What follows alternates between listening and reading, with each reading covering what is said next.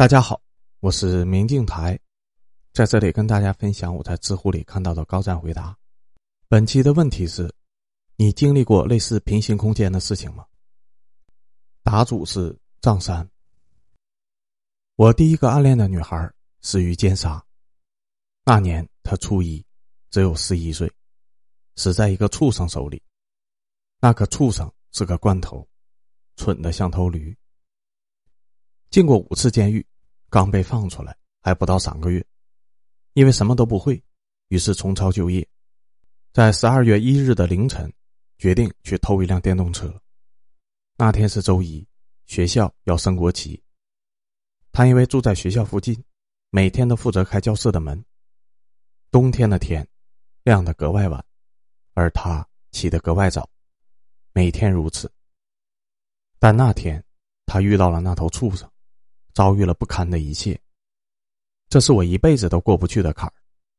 我没有办法接受他就那么样的消失了，永远的留在了小学的毕业相册里面。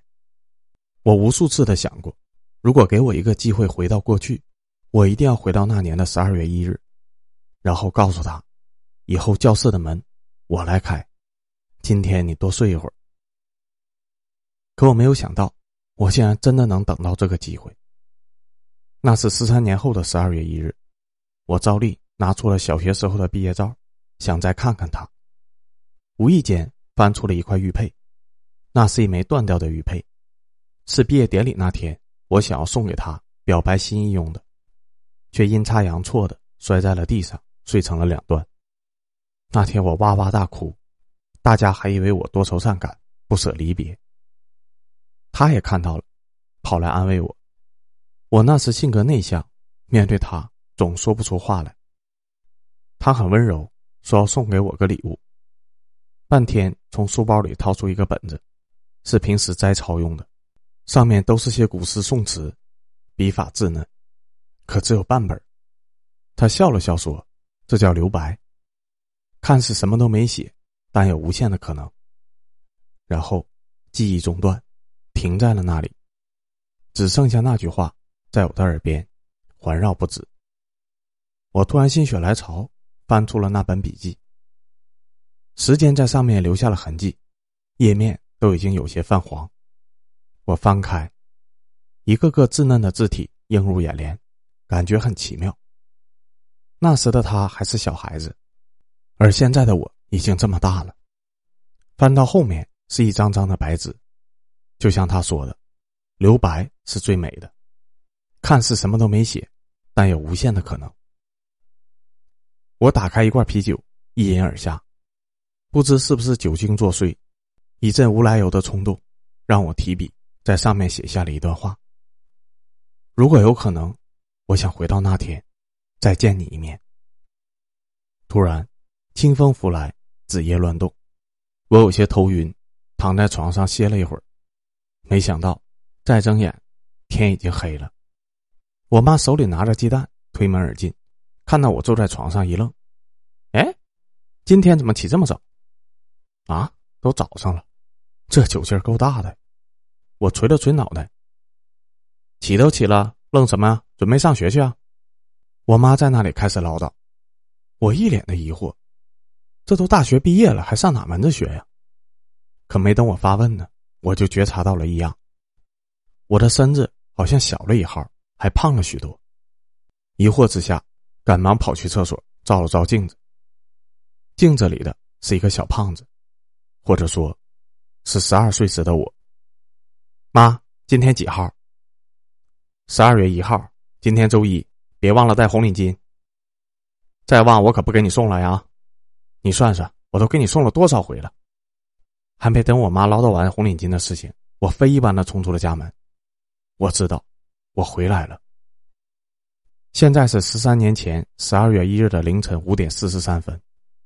骑自行车到学校需要八分钟，而他五点五十会准时出门。我不知道这一切是什么逻辑，是梦或是其他，但我管不了那么多了。为了这一天，我想了十三年。路上路灯还亮着，没什么人。一个小胖子骑着自行车，蹬出了火花。那个小胖子是我。八分钟的车程，我只用了一半时间。赶到他家楼下的时候，刚好碰上了他下楼，看着我气喘吁吁的样子，他一脸的震惊：“你怎么在这儿？”我弯腰喘气，顾不上说话。走，一块上学。我歇了好一会儿，才对他吐出这么几个字。看得出，他有些诧异。毕竟我俩虽然是小学同学，还坐了五年的前后桌，但基本没有怎么说过话，不算熟识。我我正好顺路，一起走吧。他和记忆里的样子一样，这么多年过去了，重新看到他还是会紧张。五点五十五，我们路过那个破旧的小区门口，我知道，这是那头蠢驴偷电动车的地方。我捏紧了拳头，浑身绷紧。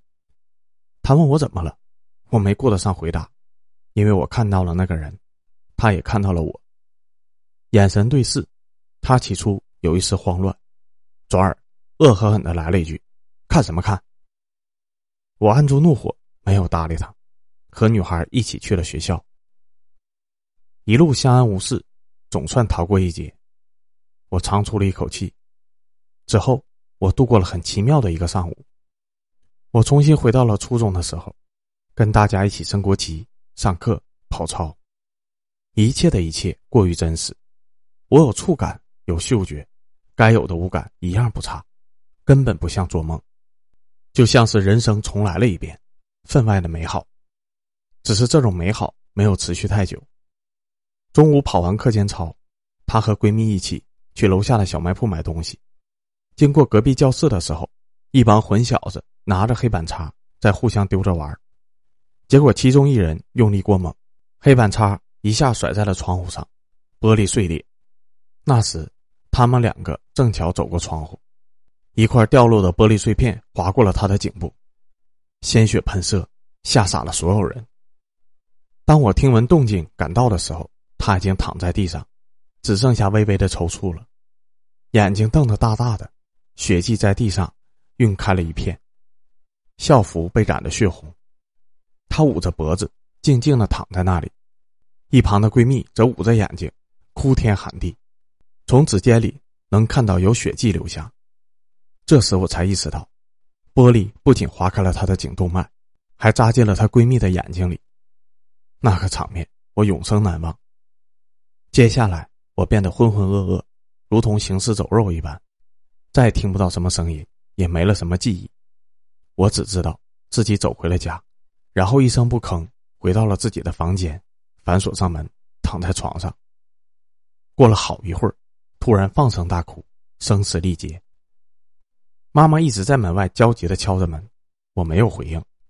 时间一分一秒的过去，也不知道什么时候我竟睡了过去。在醒过来的时候，脸上还挂着泪痕。我发现自己又回到了十三年后，啤酒还没有喝完，本子铺在桌子上，那一行字还清晰可见。我叹了口气，果然是梦。这时，我妈妈拿着拖把走了进来，准备拖地。看到我在桌前发愣，便凑了过来看一眼。哎，这不是你小学的毕业照吗？我没吭声。她继续说：“我记得有个小姑娘，是不是出意外了？意外？对呀，不是被玻璃给划了吗？后来学校还赔了不少钱。等会儿好像不太对，他不是死于奸杀吗？”我大脑飞速的运转着。这不是梦，我确实回去了。我赶忙把我妈推出了房间，在下一页笔记里面重新写上了同样的话，然后喝了口啤酒，躺在床上静静的等着。一分钟，两分钟，十分钟，困意终于来袭。再次睁开眼，我又变成了那个小胖子。我妈推开门，手里拿着鸡蛋，看到我一愣：“哎，今天怎么起这么早？”我没顾上回复，赶忙从床上蹦下来，抢走我妈手里的鸡蛋，飞奔出家门。临走前还隐约的听到我妈在喊：“今天周一，别忘了带红领巾。”再次出现在他家楼下，我依旧气喘吁吁。走，一起上学，我顺路。还没等他说话，我便抢答道：“走到半路，我从地上捡了半块砖头。你要干嘛？女孩有些好奇。没事儿，你别管了。然后我们继续走，走到了小区门口，我朝里面看了一眼，那头蠢驴果然还在偷车。我俩对视，我恶狠狠地瞪着他，手里还攥着半块砖头。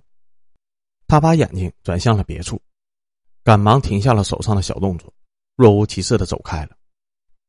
转过街角之后，女孩怯生生的扯住了我的袖子。刚刚那个人好凶啊！我把砖头丢在一旁，顺势搂住他的肩膀拍了拍：“别怕，我比他凶。”不知为何，气氛有些暧昧，或者说尴尬。他把头低下，我装作要挠头，僵硬的把手收回，单手推车。一路上，各自沉默。又到了上课的时间。一切重来一遍，老师提问的所有问题，我倒背如流。大家对我刮目相看，连他也不时回头笑着看我一眼。到了跑操的时间，我叫住她，还有她闺蜜，从课桌里拿出了一堆零食。我告诉他们，零食买多了，请替我吃点。只见她笑得很开心，说：“这么好，那我请你喝饮料吧。”说着又要拉着闺蜜去小卖部，我赶紧跟上。顺手拿了件校服外套，走到隔壁班的时候，那帮混小子依旧嘻嘻哈哈、打打闹闹。为首的孩子眼看着失手要把黑板擦扔出去的时候，我把校服团成团扔在了他的脸上。虽然避免了一场危机，但却引发了一场斗殴。要不是他们的班主任刚好路过，我恐怕要被他们围起来一顿揍。不过还好，至少他们没有再出事。之后呢？一切照旧，正常上课。我在他的座位后面时常发呆，心想：如果他能熬过今天，不知道未来我们会发生什么样的故事。说不定今晚一觉醒来，回到十三年后，我孩子都有了。想到这里，我不由一阵傻笑。只是没等我沉浸太久，突然脑门“嘣”的一声，一个粉笔头在我的头上弹开了。我回过神，看到讲台上的英语老师。表情严肃，他的后脑勺是不是比我好看？全班同学哄堂大笑，我倒没什么所谓，反而是他微微低着头，感觉脸一直红到了脖子。上午放学的时候，他眼神有意的避着我，低头收拾书桌。要一起回家吗？我厚着脸皮问。他低头看着自己手里的书，语气诺诺的，小声说道：“你家。”不是在相反的方向吗？一阵短暂的沉默后，我哈哈大笑，用挠头掩饰尴尬。啊，是啊是啊，我给忘了。然后飞快的逃离了尴尬的现场。中午回家吃饭的时候，吃的是我妈的拿手好菜——鸡蛋西红柿。之所以加引号，是因为她这道菜永远是要放酱油的，弄得黑咕隆咚的，不仅难吃，而且还难看。我妈说。人都是在不断进步的，要学会接纳别人的小失误。我告诉他说：“像这种小失误，他至少会持续十三年。”吃过饭没睡午觉，因为我还不想回去，想下午再多看他一眼，于是早早去了学校。但走到校门口的时候，却发现事情好像不太对，整条马路被戒严了，有交警在路中间疏导交通。我并没有太在意，直到进了教室。听到大家闲聊，才知道，中午放学的时候，校门口出事了，一辆轿车酒驾失控，冲进了学生队伍里面，六死七伤。不好的预感笼上心头，我焦急的等待着。果然，下午他没有来。如果没有猜错，他又出事了。我向老师请了病假，飞奔回家，翻箱倒柜找出了老爸珍藏多年的白酒，一饮而下，躺在床上。静等睡去。醒来时，我又回来了。翻看之前的消息，果然那年那天，一场车祸带走了六个人，其中有他，还有一个是我高中时最好的朋友，只不过这次他没能上得了高中。新的记忆涌来，痛苦万分。我似乎觉察到事情正在变得越来越糟。死的人也越来越多，这不是我想要的，可我也不甘心就此罢手。我要再赌一把。不知是用力过猛还是过于紧张，我竟不小心打翻了啤酒。虽然眼疾手快，但本子还是撕掉了，钢笔已经无法在上面写出清晰的字迹了。我连翻了几页都是这样，整个本子几乎都湿透了，只有最后两页还算干燥。我暗自思量，这会不会预示着我只剩下两次机会了？于是我重新坐在桌前，深吸一口气，再次写下了那句话：字迹工整，一笔一顿。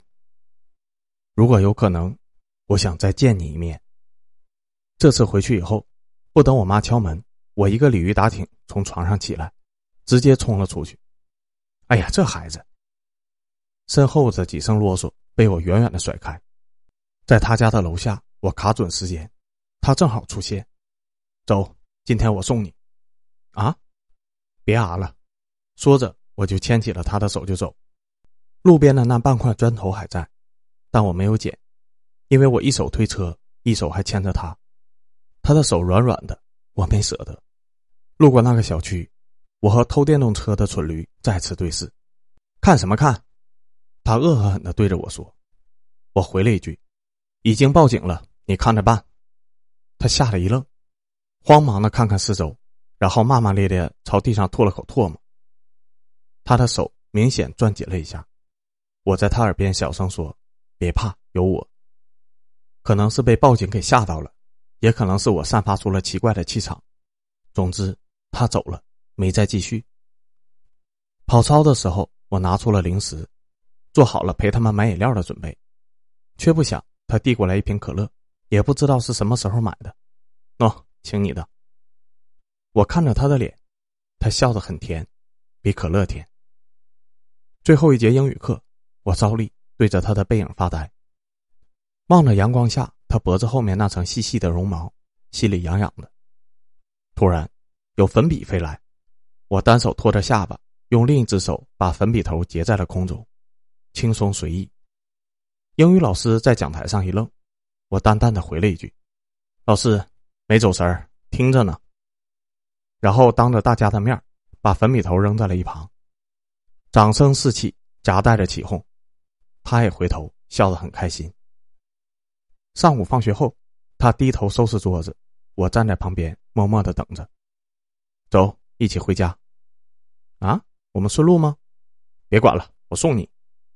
说着，半拉硬拽的，我把他弄出了教室。走到路口准备过马路时，我死盯着道路的尽头。绿灯亮了，我没有动身，直到远方一辆车七扭八扭的开了过来。我指着那个方向，大喊了一句：“大家小心！”这一嗓子救了很多人，因为提前看到了肇事车辆。大家及时的避开了，那辆车径直撞到了绿化带上，没有伤亡。一旁有个戴眼镜的小屁孩，吓得够呛。我认出来，那是我高中时最好的朋友，于是上前拍了他一下。高考前千万别吃烧烤。这哥们当年在考场拉稀，边拉边考，还上过当地的头条呢。很显然，他现在还听不懂，挠挠头，一脸的懵逼。我也顾不上解释了。毕竟这不是重点，重点是我把女孩送到了楼下，开始了千叮咛万嘱咐：吃饭别吃鱼，喝汤别呛着，睡前检查天然气，家里烟头别乱扔。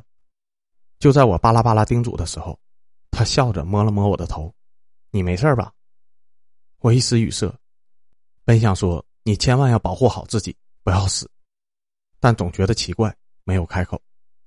他转身。一蹦一跳的上了楼梯，全然没放在心上。我有些担忧，于是给家里打了电话，说在外面吃饭，然后守在他家的楼下，一直到他出来。接下来的时间，我几乎寸步不离，像个变态，就连上厕所也要偷偷的等在门外。终于，提心吊胆的一天结束了。晚自习后，我送他回家，路上不小心压到了钉子，自行车的车胎爆掉了。他提议。那就把车先停在他家楼下吧，正好附近有修车的，明天可以送去补胎，省得来回麻烦。不过你今天有点奇怪，他突然说道：“你不会喜欢我吧？”我心里猛地一紧，手心迅速的出汗，尴尬的哈哈哈，语无伦次的否认了这个事。他没有再追问，转身上了楼梯。看着他的背影，我长出了一口气，安然无恙，总算结束了。我拖着疲惫的身子，一步一步走回了家，几乎没吃什么东西，倒头就睡了。醒来时，阳光明媚，一切都好。我大喊一声：“妈！”我妈拿着拖把，嘟嘟囔囔的走了进来。妈，我现在结婚了吗？有小孩了吗？孩子多大了？我妈愣在了原地，不知所措。得，看来还是太理想化了。于是我拿出了小学毕业册，找出了她的样子，指给我妈。妈，这个女孩你认识吧？是我第几任女朋友来着？我妈叹了口气：“这小姑娘死的可惨了，你不知道吗？”我整个人一下子掉进了冰窟窿里，笑意全无。这不可能！我不信，我当时亲眼看着他上楼的。我妈好像没有在意我的表情，自顾自的说：“当时他家进了小偷，要说这小偷也是蠢，偷到一半把人弄醒了，然后混乱中他杀了他们全家。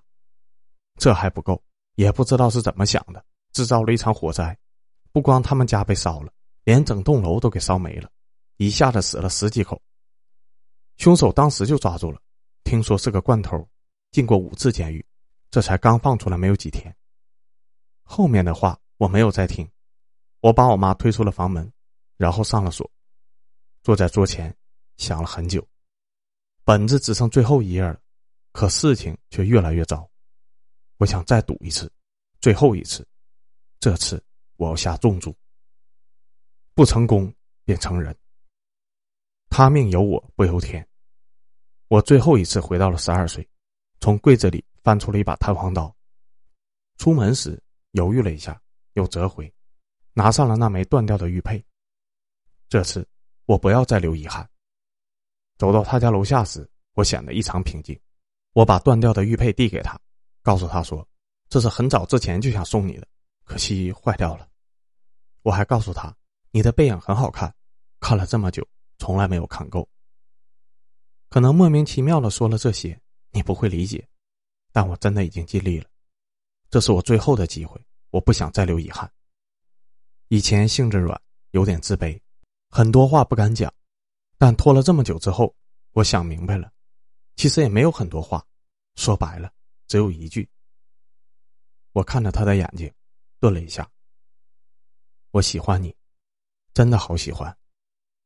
说完，我把自行车扔在一旁，径直向那个破旧的小区走去。突然，有人从背后抱住我，一只软软的手。插进了我的口袋，慢慢撑开了我紧握弹簧刀的手。我有些诧异，愣在原地。直到他的脸贴近我的后背，小声说道：“原来你也一直在穿越时空啊！”一字一句，温柔的不像话，把我瞬间击中。